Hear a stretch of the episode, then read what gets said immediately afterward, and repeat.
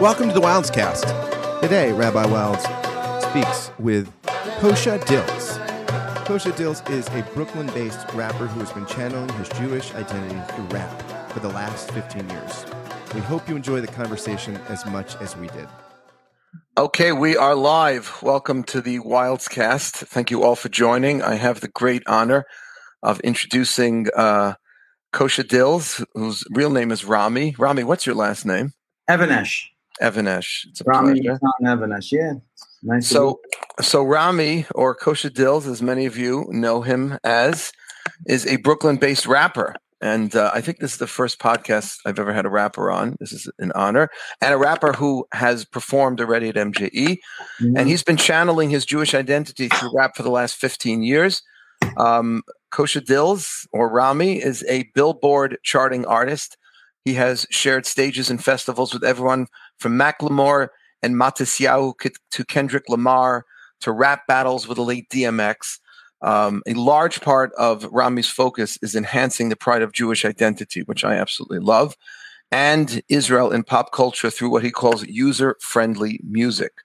His most recent uh, viral videos come from performing as Moses, which is a great video if you guys want to check that out Yeah. uh, for his song Big Matzah in New York City, which amassed him over a million views in the last couple of weeks, as well as being featured on TMZ, World Star, and Complex. His latest album, Nobody Cares Except You, is available on all streaming sites. He also has a TEDx called Free Rap, excuse me, Freestyle Rap Saved My Life, Yeah. which speaks about the power of freestyle and his experience as a recovering addict for 16 and a half years. That's incredible.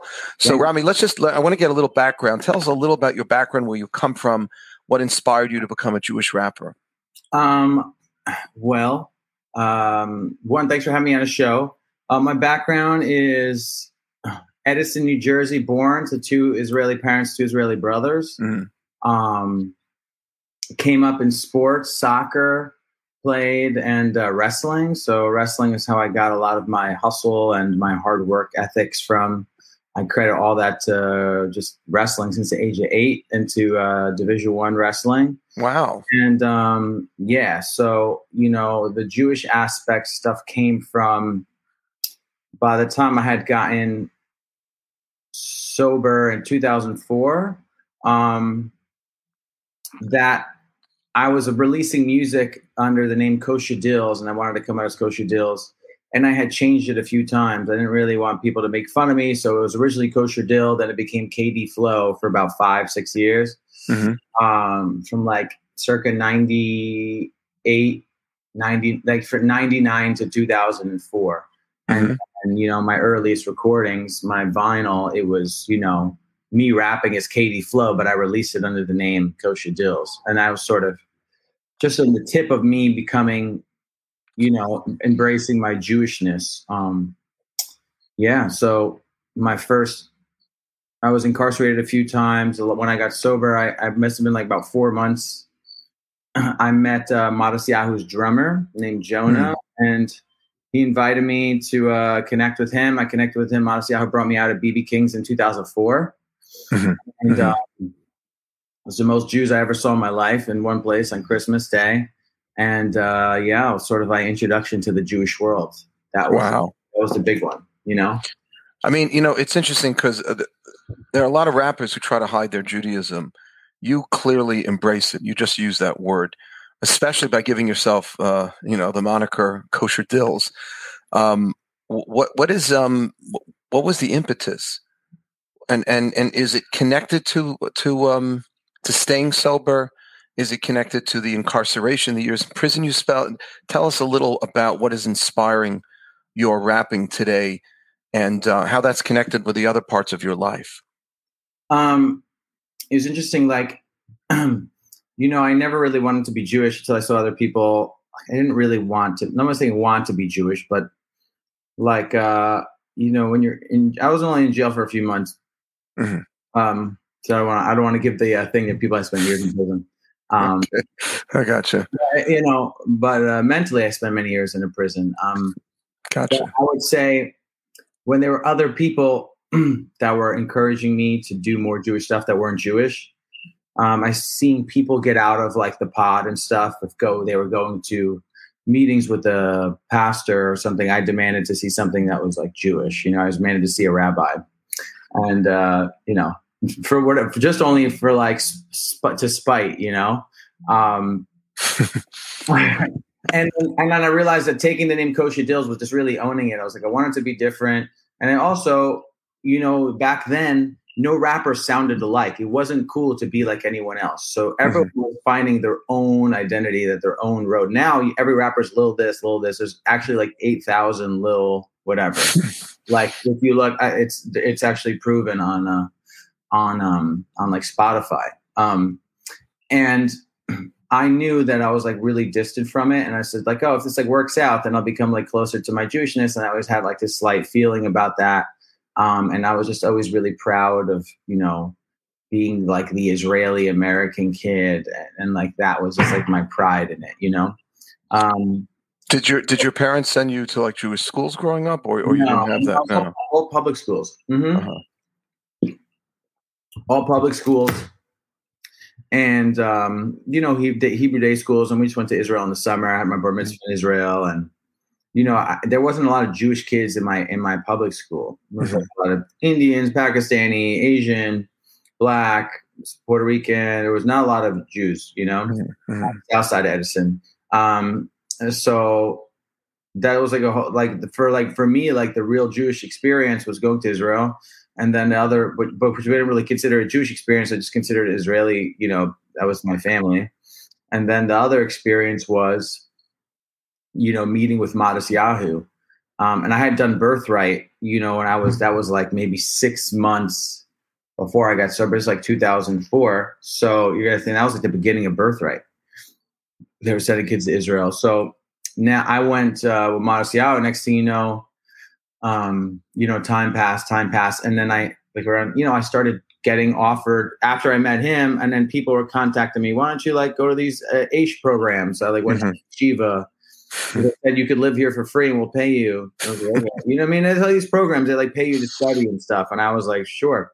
Because like I got sober, I didn't have no, I didn't have, I couldn't get a job. I was just like, you know, I was like delivering pizza, I was doing whatever I could, you know, and just trying to do the music.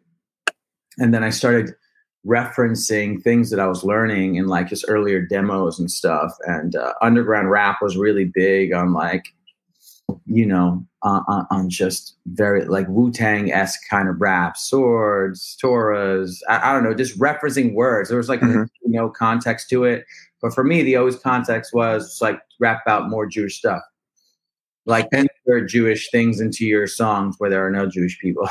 That's awesome. And and did you study? Did you spend time studying in Aish or any of these? Yeah, programs? I did Aish. I did like some stuff in Jerusalem. I did some stuff in Passaic. I, I was there for like a month, and I'm still friends with a lot of people from there. You know mm-hmm. that you know just went on to do a lot of bigger things. And uh, yeah, I was I was always doing these programs because they were like, you know, come live in New York for a month for a hundred dollars. I don't know, it's like it was crazy.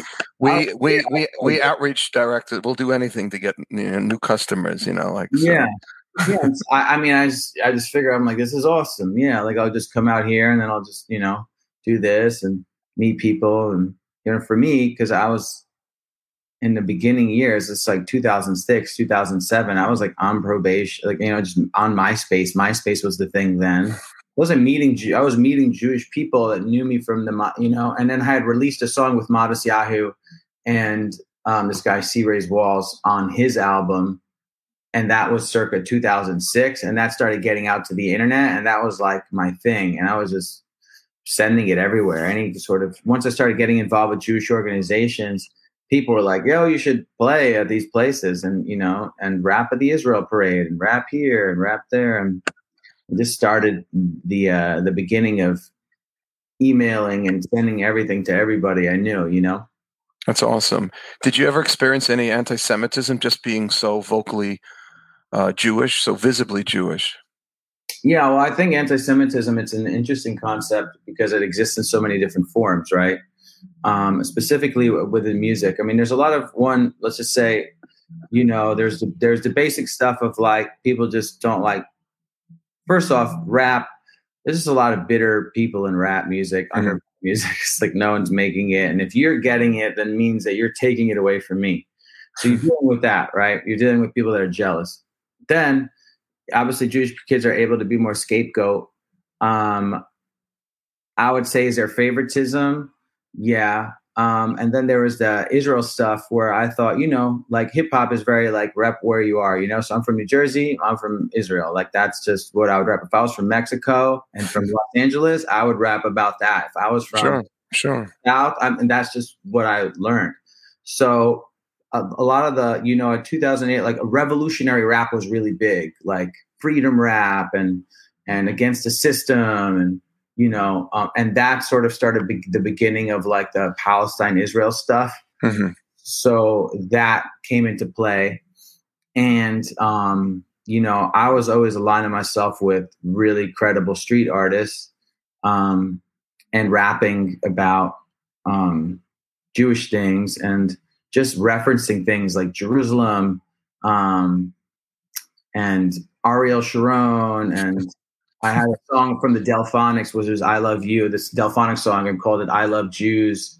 And um, having my my like vision was like getting non-Jewish people to like sing all these songs. You know what I'm saying? Like that was the whole point.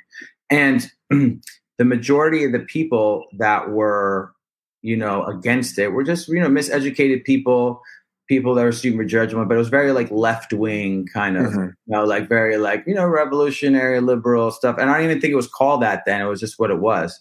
It just in the hip hop world, and I experienced it for sure.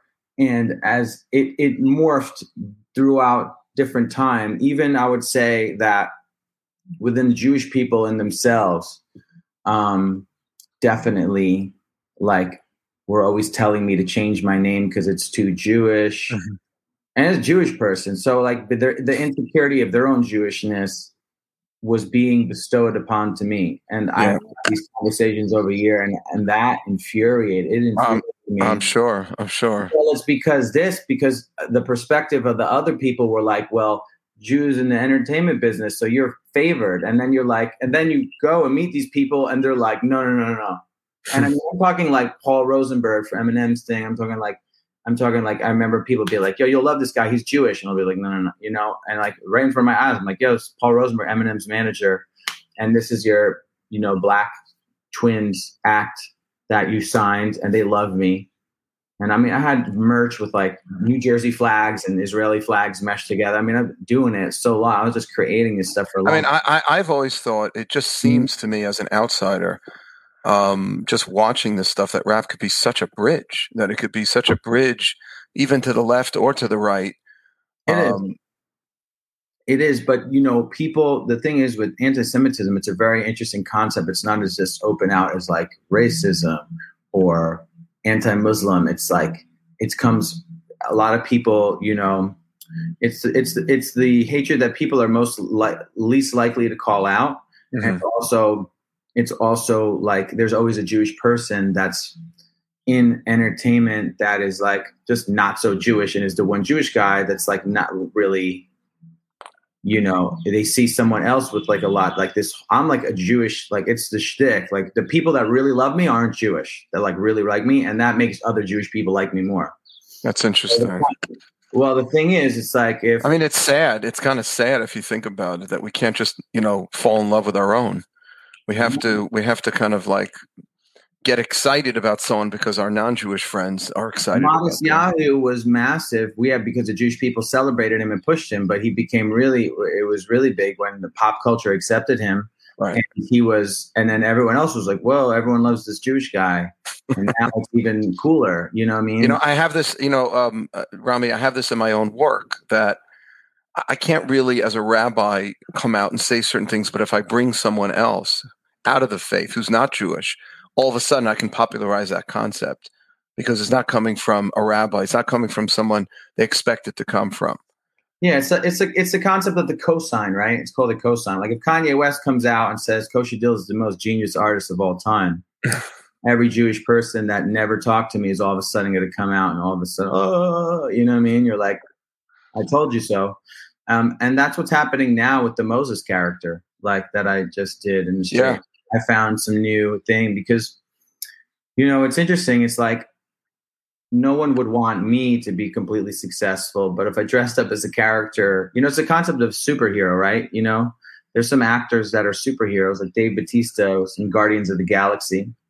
And uh, you know, I'm sure he wants to be known for his monologue of you know romance and stuff.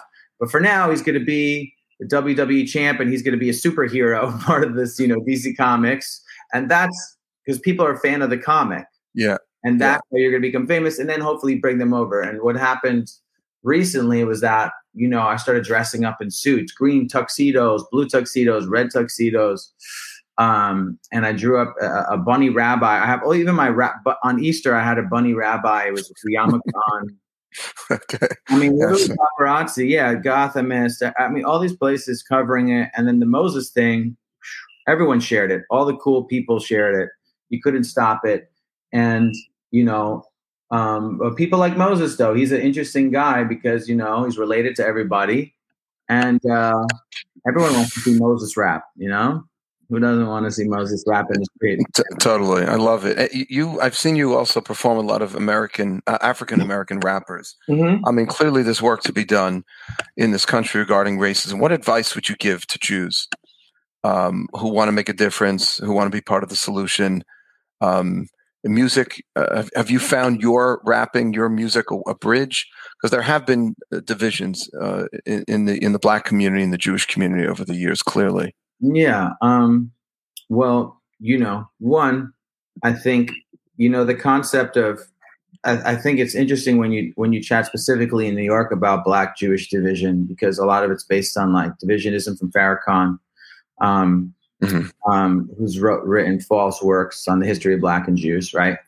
Um, I think what's we use our strengths to help other people, right? Or just you know, for myself, I can speak for myself like if I see a black business or black artist that I work with, I want to support and buy their merchandise. And just like Jewish people, like I have the I have the experience, and this is, and I'm sure you have the experience too. And says I want to support you just because you're Jewish. Now I want you to support me because you like because I'm good because you like my work, right? Right. Just to reason other people do it.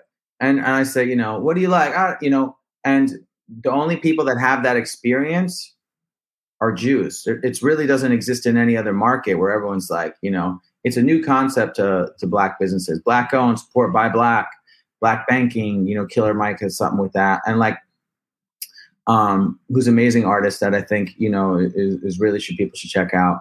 Um, but like, that's that's the biggest thing. And I talked to my best friend, like, and he was just like, "Yo," he's like, "That's a that's huge." Like, you're hey like jewish people are here. We support you. Like you know just like when bds comes in we start going to israeli supermarkets and we're like yeah we're buying stuff. We're buying stuff. We're buying stuff.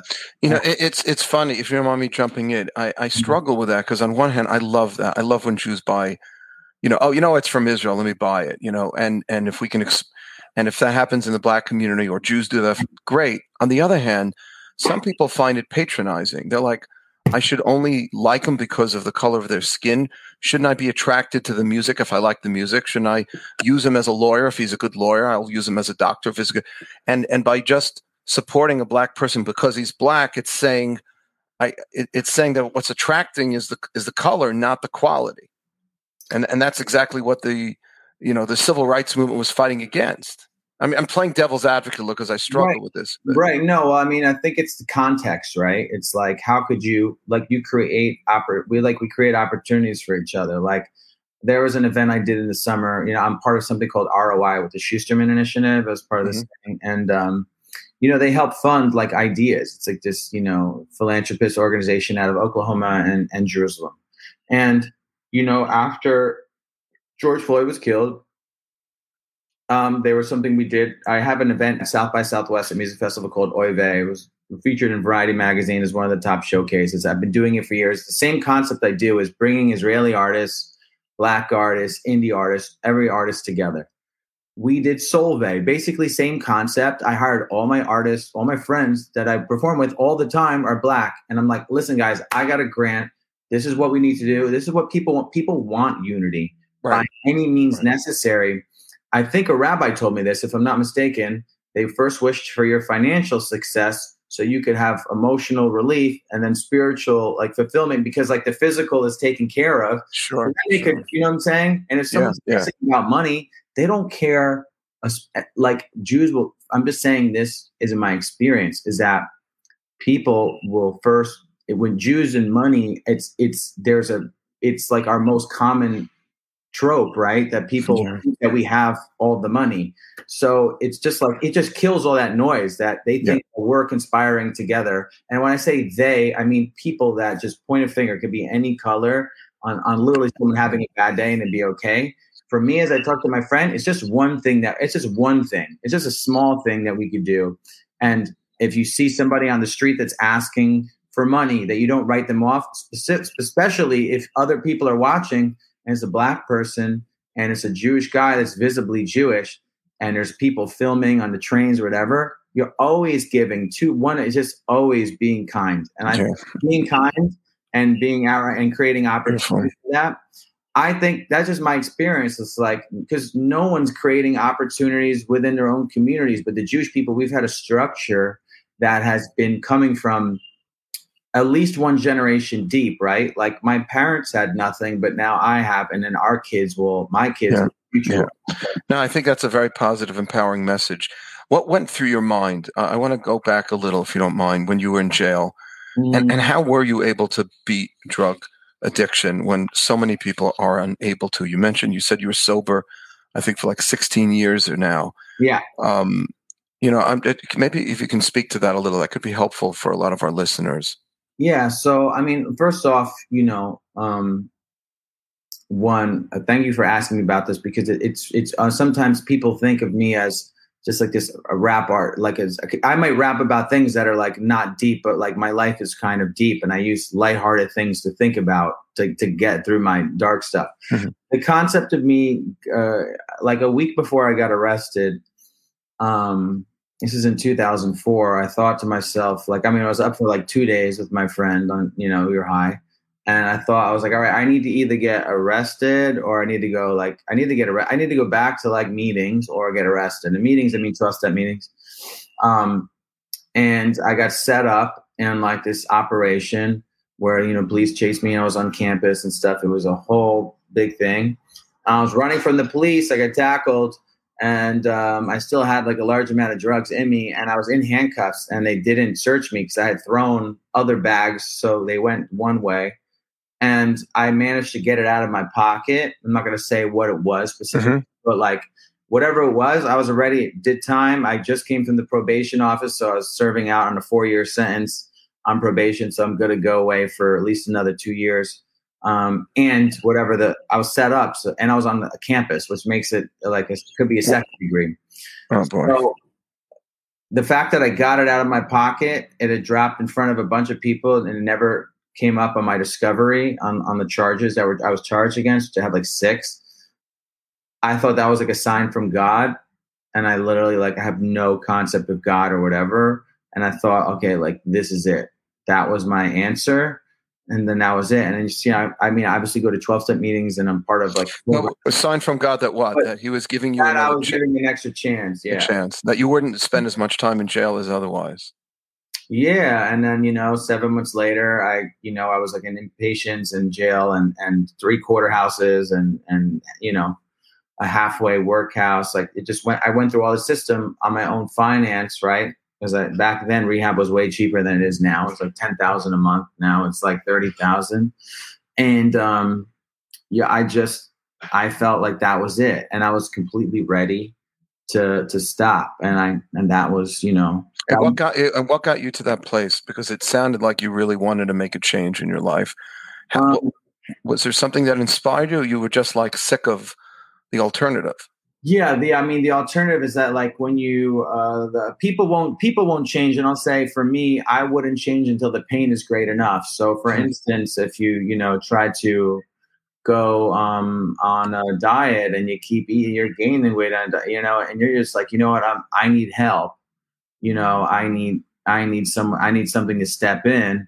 It's like, you know, now there's a trainer. Now you now like you don't even touch food and I don't even get and you know what I'm saying. So it's the same. Yeah.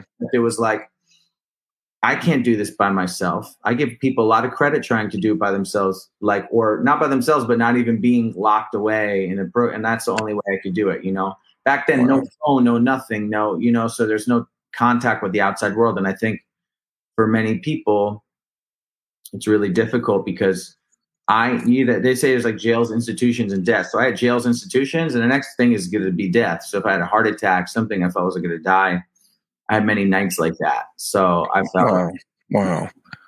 And and, and um, your parents, um, they've been supportive. Your rapping. Um, I mean, I've been full time rap since like 2010, 2011. I moved to LA. I mean, I haven't had. I mean, that that's I would say that was 100 percent full time. And then I had some big hits along the way that really helped me financially just set the tone of like kind of understanding how much money I would make per year. Mm-hmm. Um, give yep. or take, I might make more, make less. And yeah, it's just kind of been my job, you know? I don't know. Parents like that little stability doesn't hurt anyone. Well, yeah. And then the next thing you know, they're like, like now it's, me doing stuff outside of rap is more my own interests of like you know investments and stuff like you you know, you, you have this money that you make from your job and then you whatever job this is and you just put it in other things try some new stuff you know? Sure sure. Um, i have one last question and i think you're supposed to then turn the tables on me here but um, you recently brought some holocaust survivors to speak on clubhouse. Tell us which i thought was incredible tell, tell us why that was important to you um, yeah, I uh, I would say that I've I went to the concentration camps in maybe 2015 with my with my mom and, and my great aunt, mm-hmm. um, her mother's sister, and we went to Poland. We played, you know, and and I I was inspired to write this song there called um, um, so many people. And then I shot a music video there. And then I did the, the TED talk that we did. I did it in Krakow. And wow, I, I rode a, my I rode a bike called Ride for the Living from the JCC like with the with JCC Krakow. Shout out Jonathan Ornstein, um, who's a New Yorker who runs it over there. And we rode our bikes from Auschwitz to Krakow. Um, I've since then like so really obsessed with Holocaust culture, Holocaust survivors meeting survivors, speaking with survivors. So we brought this guy Sami Steigmann on, and um, we had you know his first time up to 1,200 people in the room. The owners of Clubhouse. We had 3,700 people the next time. Wow, wow, up to 15,000, maybe 20,000. Um, and we had a big article in NBC News. Uh, me and Adam Swig from Value Culture did it in, in, conjunction. It's a it's a nonprofit in the Bay, and um, we were just like, we need to do this because this app is filled with how to make, you know, money, how to get a record deal, how to invest in crypto, how to how to sell an NFT. It's just like, you know, shoot your shot, single edition, whatever, you know, whatever. Right. So we're like, we need something different, you know. Right. Right. Everyone stop what they're doing, and we're gonna bring some, you know, real stuff here. And people don't they don't have um, the experience. Like people have never. We're, we're Jewish, so we have we've met many Holocaust survivors, or at least a few, and many people have never had that opportunity. And we have a diverse group that we had Lupe Fiasco in there, we had Fab Five, we have you know celebrity rappers that were coming to meet Holocaust survivors and just chat with them. And I think that's a really beautiful thing. It's, really beautiful. It's so important now. Also, I think the average age. I just had the honor of uh, interviewing 91 year old Holocaust. The average age is like 87, 88 now. So we, we got to get it in. Got to hear as much as we possibly can while we still yeah. have them.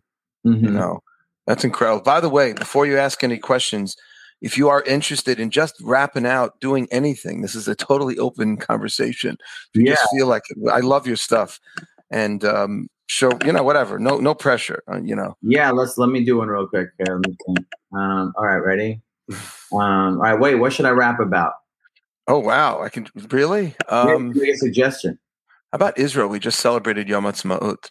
Okay. Right. Yeah. Okay. Um, I rock off my dome and I feel all my hope for the 73 years of Yom Ha'atzmaut. And my freestyle style is never taking a pile of heavy weight lifting with Rabbi Mark Wild. And you know I'm on the Upper West Side. And the plan is to meet him for burgers at the new Amsterdam. Nice on the block when it's nice on Shabbat, kind of hot if the blue and white flag going pop. Some say it's on the top of zones. Before that day, we had Yom HaZikaron and Yom HaTorah. That's a nice for the show up. Other people now, you know, they have to show up for our French girl over by the embassy today. They remember me it's all heresy because they never treat Jews the way that we need to. And people say, Is that the truth? I don't believe you, but it really is. Trying to mind on my biz, elevate all the kids on the straight. This cool, cool. What the deep box nice on the rip. Shout out to the rabbi. He's going to kill it. Hey. That's awesome. Hey, Did you just come up with it? You literally just came up with that right now. Yeah, yeah, yeah, yeah, yeah. yeah. What is, can I just, I'm so curious because it's like, it's just another language. It's just another language, just like any other language that you practice speaking and you you know you're fluent in on some level. You know, because you know the new. I'm just you know I'm you got the new Amsterdam burger and just a couple of things that literally just you didn't know about ten minutes ago. So um, that's just impressive. That's really. You know, I met somebody the other day who. Uh, man, he was like, this, he's like studying engineering robotics, and uh, another guy was a tattoo artist, and another girl who um, does um, she designs bags for like Alexander Wang and like mm-hmm. crazy, like just crazy. Like she showed the handbag, and they're like, "No, but you're talented," and I'm like, "No, no, no." You can do tattoos. Like you just tattoo, but it's like, ah, it's just tattoos. And the other person's like, yeah, it's just a bag, you know? And so everyone has their language that they speak. Everyone has their language. I, mean, I think I, I think it's a God given. It, it, very hard for me to, you know, I have certain fans, certain musical fans, and I'm I'm just convinced that they're gifts. They're gifts from on high. I mean, you can cultivate it, you can develop it. I have a son who's a musician, but I watched him develop very naturally. Yeah, he took some lessons here and there, but it was very much organically developed from some other place. I'm really convinced of it. Man. Yeah, I mean, listen, I think it's I think it's uh an interesting time to to showcase our, you know, for instance, I, I think um, I was just looking through the questions. A lot of, I guess, you're speaking. I, I saw some of them were like about dating, or people like, "Was that what you do for a job?" And people, it's very interesting because people don't know. I'm like the only one who does what I do, so this is uh, it's it's interesting to other people. I mean, but but what you do is very interesting to me. It's like how do rabbis do rabbi stuff and consistently, you know, rabbinicaling all that. You know what I mean? You're like there's marriages, there's you know, there's all kind of stuff yeah. you, you, guys do. And I'm like, how, how does he do that? You know, you have to study your whole life for it. I've I've been also doing it my whole life. You know, yeah, yeah, for over 20 years. So, um, so I get to ask you some questions now. Let's go. Um, what is the hardest thing that you have seen as uh, as a rabbi? Like, how long have you been doing it for? By the way, that's a great question. MJE twenty two years, and I became I was practicing for about four or five years beforehand. So right. it's been a while. It's been over twenty five years. What's the hardest thing you've seen as you know rabbi? Like, what's one of the hardest calls that you get? Illness, suffering, death. It's just my mother passed 25 years ago, and uh, I know I'm supposed to separate and I'm supposed to be professional, but I, I go right back there, and that's hard. And uh, I um, I'm good at it in a sense because I can really feel for people, and uh, I think I think rabbis who have been blessed not to go through that kind of pain themselves, um, you know, won't be able to be as empathetic so on one hand, I feel like I'm better at it. like I can, I can feel other people's pain and, and they can see that and they can feel that comfort from me. Um, but it takes a big toll on me. It takes right. a toll on me and it's, it's hard. I, I have a very hard time. I really feel for other people and I have a very hard time making, you know, that separation that a good therapist or good rabbi is supposed to make to maintain their own sanity. Um, I'm not so good at that. So, um, so, for instance, just to jump in, you could get a call about somebody's mother who passed away suddenly at the age of 65, maybe Yeah. young, young, right?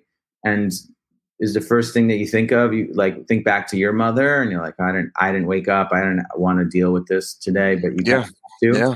Yeah, I think I think back to her. I think I try to keep it positive and try to think back at the things that helped me get through, help me keep my faith, help me somehow grow. I'm a big believer just philosophically, spiritually that these things happen to enable us to grow. Now, if somebody had said to me at the time, you know, Mark, you're going your mother has cancer and she's going through this terrible suffering so you could grow or she could grow, I would have smacked them across the face. I would have been very so I would never say that to the person, but I know I believe that's why it is happening. So the question is, how do you help that person? First of all, just maintain sanity. That's A. B. Somehow learn and grow from the situation. Um, because I'm a big believer. There's a lot of Jewish teachings um, that uh, attest, by the way, in Hebrew is nisayon. You know this uh, from the Hebrew word nes, which is a miracle, because a miracle basically is something that you never thought was possible. And challenges and unfortunate situations in life enable us to grow in a way that we never thought w- would be possible. And but you can't really tell that to the person while they're going through the suffering. You just need to just hold their hand and listen to be a good listener. Um, but the, a good rabbi will be able to somehow help the person not only get through it but somehow become better because of it. Do you feel um here i'm gonna I, I saw some questions about dating and stuff and i'm sure like this is like the i feel like this is the thing. Because i'm 39 and i just got back into dating. I was like off all the apps and stuff.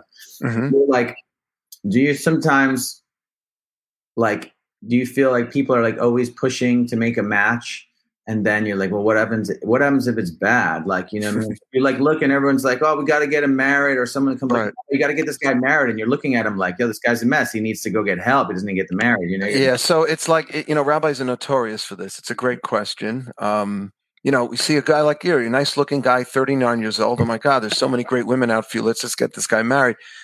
But let's say you're going through something. It's a great question, and you need to really deal with your inner demons. But you know, there's an expression, "Ein ledavar sof." There's no end to that.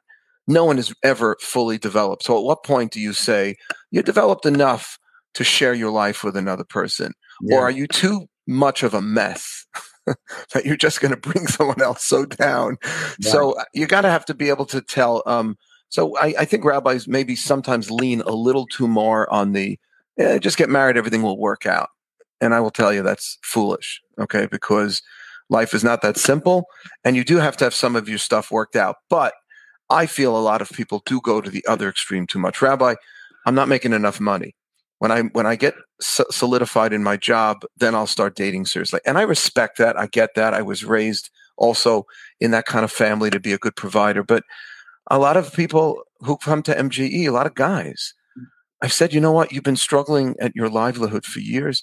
Maybe it's because you're going at it alone. Maybe if you had someone you loved and who loved you and who was supporting you unconditionally, you'd be more successful in the in, in the financial world or in music, whatever it is you're doing professionally.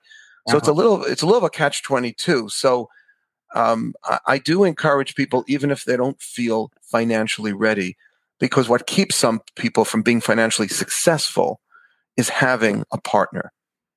And, and I think it's okay to to look for someone as a support. Right.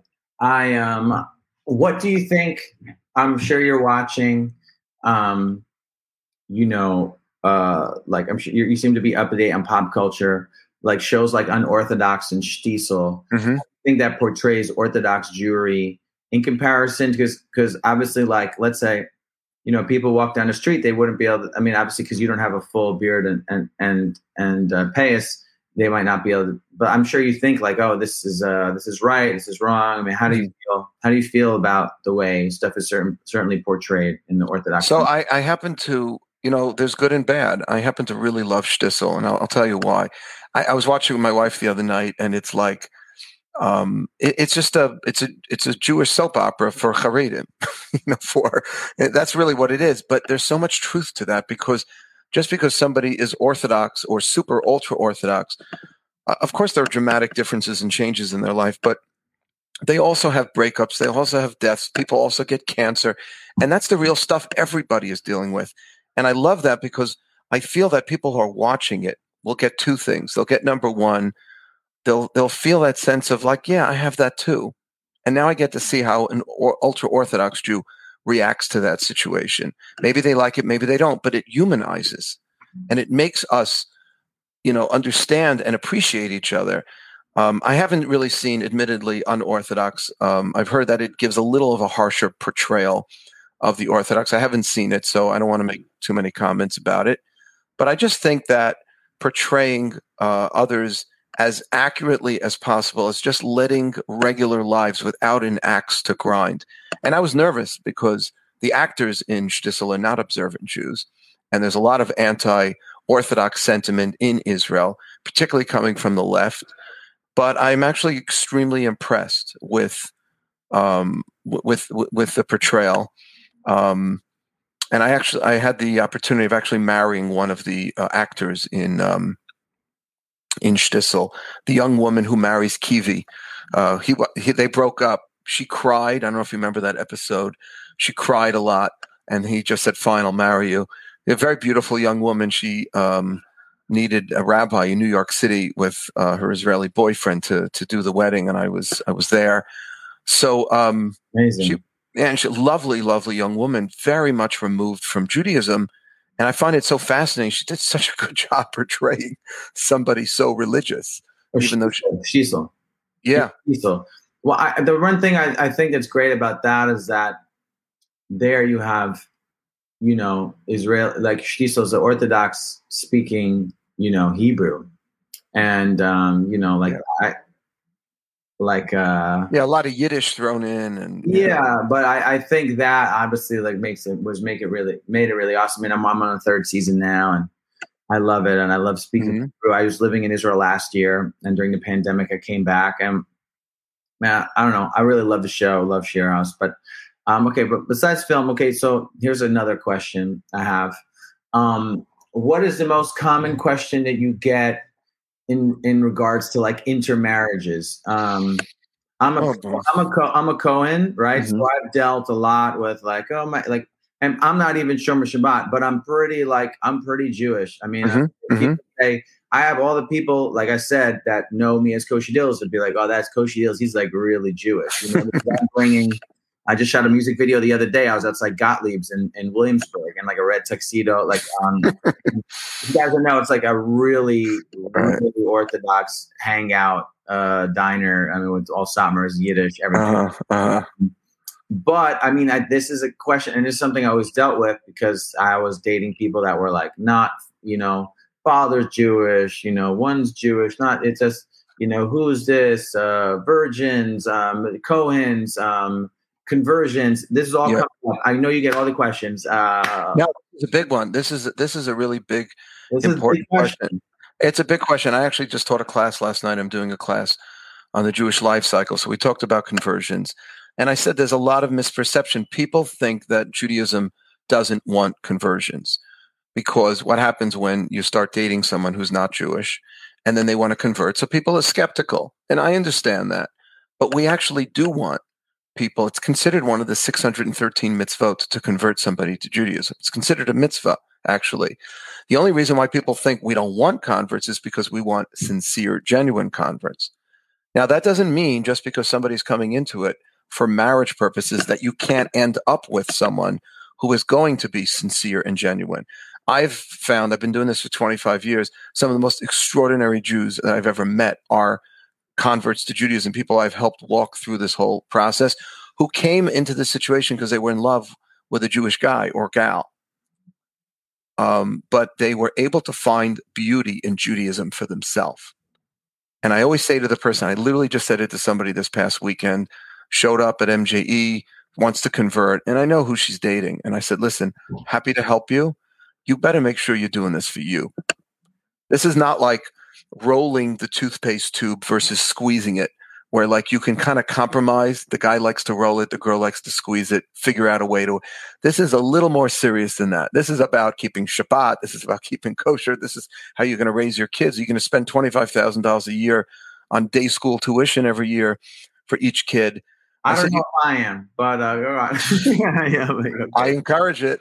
yeah, I know because it's, but it's interesting because I I'm pretty Jewish, but I went to public school, but Right.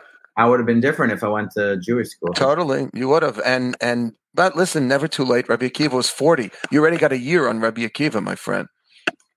Yeah, and I got all the hook. I got all the hookups. You know, people want me to come. you Oh my God, yeah, you're hanging out at Gottlieb's. You got a lot. Yeah. But but you know, to answer your question, like we want Jewish continuity. We want Jews to marry Jews so that we can pass this thing on. It doesn't really work if you're marrying someone outside of the faith. I'm just saying all the studies and all the statistics are pretty clear. If you marry someone of the same faith, the, likelihood of your kids carrying this on is like 20 times. And and if you don't, but again, conversion is a route as long as it's taken seriously. Cool. Now, for uh, I'm sure, tell us tell us about your dealings with Cohen's. I. uh um, By the way, can I ask you a question? What are you looking for? me, Yeah, what are you in a in a, in a woman? What what's uh, uh, uh, mother's Jewish, right? Mhm, That's, mhm. that's my basics. Um, I don't want any like alcoholics or you know addicts. Obviously, it's really Sure. and uh, someone who works hard and obviously like is the you know my number one fan. You know for all everything outside of music. You know. Um, Beautiful. You, know, Yeah. you know what you know what they And say. I like people that speak other languages too, because I grew up with Hebrew. I speak Hebrew, Spanish, English. Cool. So I'm looking, you know, and I'm dating. I just started dating again. You know what I'm saying? Like I never even. I don't think I've ever properly dated because as a musician, you're traveling, you just meet people, hang out, and then you're like, I was on the road. So the pandemic has put me in one place. So that's it. You know, it's really interesting. But um, I recently met some. I mean, I'm meeting all kinds of people, but I'm meeting people, and it's my first time I'm like authentically dating, and I'm, I'm great. an orthodox approach where I'm almost like not doing anything more except seeing people. Really, you know. That's great. That's great. If I could be of any help, I'm here. MJE boasts 323 couples. Not that we're who have met and married through MG. Not that we're counting. Well, 323. well, I, it, it's just I'm trying to be open, and and uh, I, I realize that you know, um, and I'm sure many people like this. You know, dep- depending on their actions. I thought to myself, wow, if I don't do work on myself, and I've been like, so I do a lot of work on myself, and I've been therapy, et cetera. And I'm like, you know, I, I, I consider myself a pretty deep being from what I've been through to where I am now. But I could could see like, you know, I was like, well, I could have been together with someone at 29 or 30s and 39. And I'm like, I don't want to be single at 49. I want to have kids, you know, within Yep, yep. very few- years. So, um, because I need a couple little kosher deals, you know, selling stuff. um, Yeah. Love um, it. What do you feel is the thing when you deal with people that are in their late 30s 40s that are single is that an issue for you? And i know you're like marry that Yeah. when is it like you're like listen dude marry anybody. Come on I never like, Rabbi, come on give me anything i'm dying out here. Pulse, a pulse, a pulse, a pulse, and a Jewish mother and a pulse. I mean, look, I you can't ever tell anyone, no matter what the age, marry anyone. Um, I will say that it gets very challenging, and it is one of the more painful aspects of my work. Uh, I have a lot of very close friends who are single in their 30s, 40s. Um, and I always tell them the same thing it is never too late. Do you know that the Baba Sali, I'm just going to sound ridiculous, one of the great Kabbalists of our generation, his wife passed away. He was like in his late 80s. He remarried. And he quoted the verse from the Torah that Lo Tov Heyot Adam Levado, it's not good for man to be alone. It's not just talking about someone in their 20s or 30s. It's talking about, it's, an, it's a categorical existential statement about human uh, existence. We, we were not meant to, to be Aristotle. I mean, from the great Greek philosophers, we are social animals. It's not healthy. COVID has demonstrated this. It's not good to be alone. And now that now there is something worse than being alone. And a lot of people have learned this the hard way, and that is being in the wrong relationship, which is why the Torah mm. does permit a get. The Torah, the Torah does permit a divorce. So what I tell people is as we're getting older, the list gets longer. We become more understanding of the complexity of who we are and sometimes becomes more challenging to reduce the lists down to the basics. So I'll tell you three things. I heard this in the name of Rav Schechter, one of the great rabbis at Yeshiva University. Three things. Midot, good uh, personality traits, specifically kindness. kind and open heart.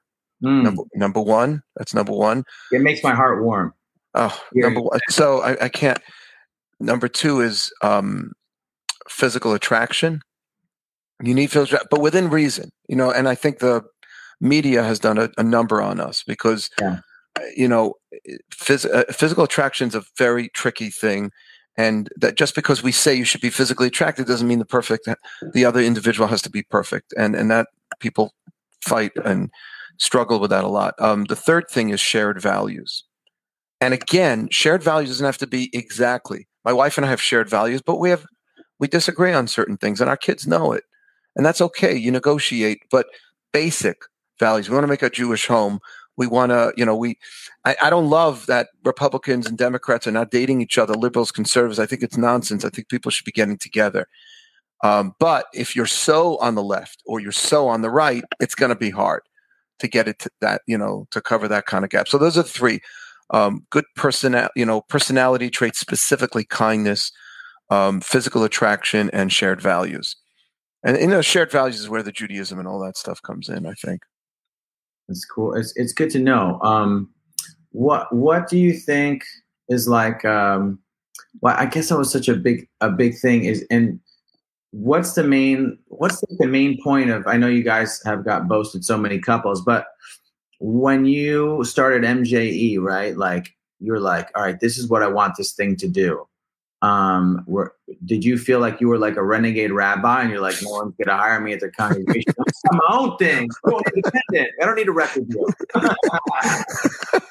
I don't need a publisher. I'll write my own book. yeah, yeah, yeah. I, yeah. I understand. Um, so I actually came the other way. I first of all, I was a lawyer for a little while. I practiced as an attorney, um, and when I came into the rabbinate, I was working for synagogues. Um, the problem I had was I didn't. I don't think I was servicing the right population.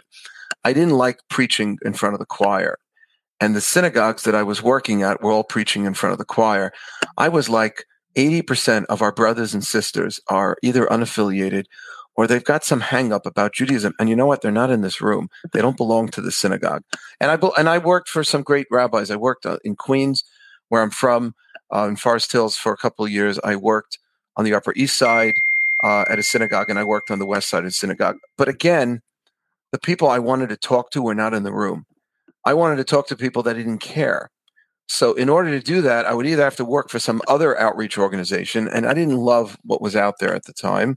So I started my own, and I it was a little it gave me a little angst because I, am not a huge confident kind of guy, and I was 29, 30 years old at the time, and I just said, you know what, I'm going to give it a year, and if I can't pull out of the woodwork, some of the young Jews living in Manhattan, who the other places weren't getting, then I'll fold up. And I got some money. I was able to raise a few dollars, and I it, it just took off and we started getting a lot of people thankfully 20s 30s um, mostly conservative reform unaffiliated who were curious about their judaism but never really gave it a shot Mm, and their, their exposures were just very i always felt bad and i still do for like i grew up in a very robust jewish community with a lot of teachers and learning and vibrancy and music and it was just a big part of my childhood i loved it and most Jews don't grow up like that. Most Jews go synagogue once or twice a year, and it's lame.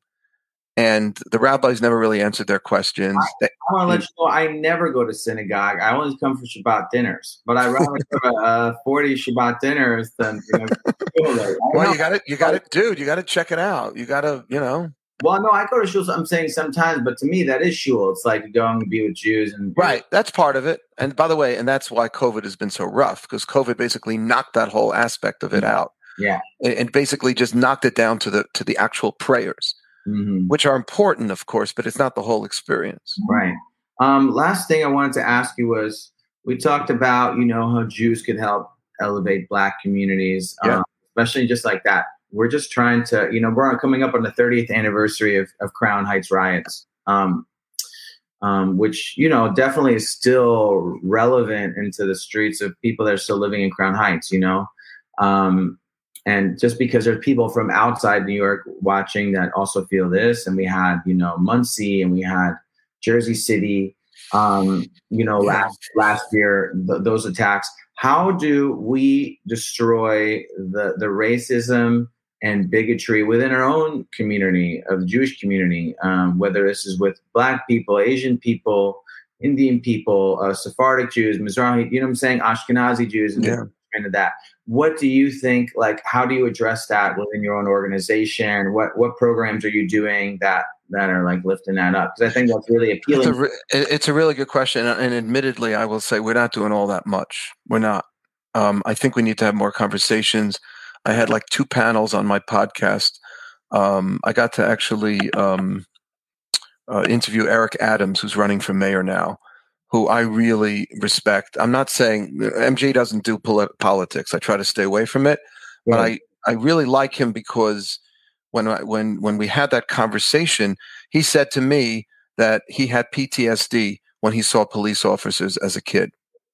But he said I could be another angry young black man, or I could get in the system and try to change it from within. And he became a cop, and he was a police officer for over 20 years.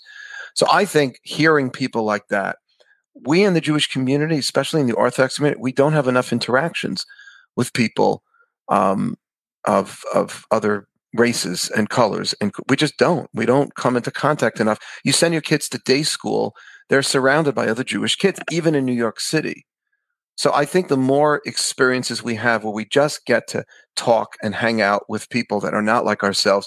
By the way, that's not to say you shouldn't send your kids to day school. 100%. I'm going to say it again. I said it to you before, Rami. Send your kids to day schools, but do what I try doing, which is getting your kids to be friends with African Americans in the neighborhood, with Latinos in the neighborhood. My, my kids, uh, my, my oldest son, who I mentioned is a musician, he joined this incredible gym in the South Bronx. He was one of the only white kids on the court, and that was one of the most important experiences he had in his life. He was there for years because he was crazy about basketball, and he was a very good baller. And that was just it, it just he learned much more than he'll ever learn listening to a podcast because he he met people. So I think the more we get out there and the more we meet. So I would like to do if you have any suggestions, by the I way. think you should do when you get a chance to uh, do, you know, mix Shabbats. I even had one at my my place with just a few people that had saw the blackface incidents in Williamsburg on Purim. I don't know if you heard about that. It was all over media and social Yeah, media. yeah. And um, yeah, we're like, let's let's start fostering these conversations. So I had Motel, um, Rabbi Mordechai Lightstone on a live stream with some, and you know, this is like I'm in the street with people, you know, that are at Black Lives Matter protests and all protests. Um, speaking of, I'm actually about to go to the protest at the French embassy right now Oh, um, for the woman that was, yes. um, you know, that got no justice in France for being killed, and you know, and I want to show that to the world too, you know. But I think, at least at your place, I think it's cool enough where you, you know, I can help. I'll help bring people. You Yeah, want. you know what? If you know, I'm not so. pl- I have to tell you, I'm not so plugged in. I'm not nearly as plugged in as I should be. So if you can introduce me and you think somebody will be a good guest on this podcast, or they can come and speak at MG. We're starting to do more in person. yeah. things, you I'd know. love to come to. You know, as you know, I'm a fan. I, I want to come and uh, speak and, and tell my story in person when when that opportunity arises during this pandemic. And and and, and before you go, tell us a little, just because not everyone knows. I know you're upset about the French High Court's recent choice in relation relation to the killer. What was her name? Sarah Halimi. The Sarah French. Halimi, yep, Sarah Halimi. I mean, this is, a, this is a travesty of justice. So you're going to a protest now? Yeah, yeah, it's at the French embassy. I think on Fifth Ave, um, by like 70th and something. Um, and uh, yeah, you know, I mean, I go to all the I go to protests that I believe in, you know. So I've been to Black Lives Matter protests, Yeah. Stop Asian Hate. Of course, I'm going to the Jewish one. I, I'm, you know, what I'm saying that's just something I have to show up for, and um, and because there's a lot of people that don't know about it because people that aren't Jewish. I mean, this is a thing that's a consistent thing within within you know more um, central and left world. You know, Zionism is that like we are not included in other people's activism. This is a big thing. A lot of Jewish people I know. I don't want to go to Black Lives Matter protest because of their stance on Israel. You know, which Right. not even people there would know. Um, it's only what something as Jews. It's something that first we always first look at, right? Right. and I was there when it started in LA. And the first thing I was looking for was where are the uh, you know F Israel post, right. graffiti, right? right? So I'm here, like when I I recently went to the uh, mixed BLM uh, Stop Asian Hate rally. I'm waiting for them to talk about you know the killings in Pittsburgh. It was silent, you know. So I like to go to all of them, and I also want to be a bridge because I am a bridge. yeah. well, music, music. You you have a tremendous. Uh, exactly. You have a tremendous opportunity with the work with with the kind of music you're rapping and your personality also got to know you this last hour much better yeah. you, you really should it's a gift and you should use it to bring people together because we need it that's it. That's 100% facts. That's what i'm going to do. That's what i'm doing. That's great. Thank you so much thank you Robbie, thank you so much for coming on. I hope you'll come. If uh, you can make it friday night um, we'll we'll get a little rap from you. I would love it. I would love all right. it. All right. So guys if you want to come friday night uh, new amsterdam burger We'll, we'll be in touch. We will. We'll be in touch. And uh, if anyone wants to check it out, Kosha Dillz, obviously, I think this pops up. Oh, uh, yeah. Kosha Dillz. Also, check out his website, kosherdillsworld.com, yeah. and his album, Nobody Cares Except You.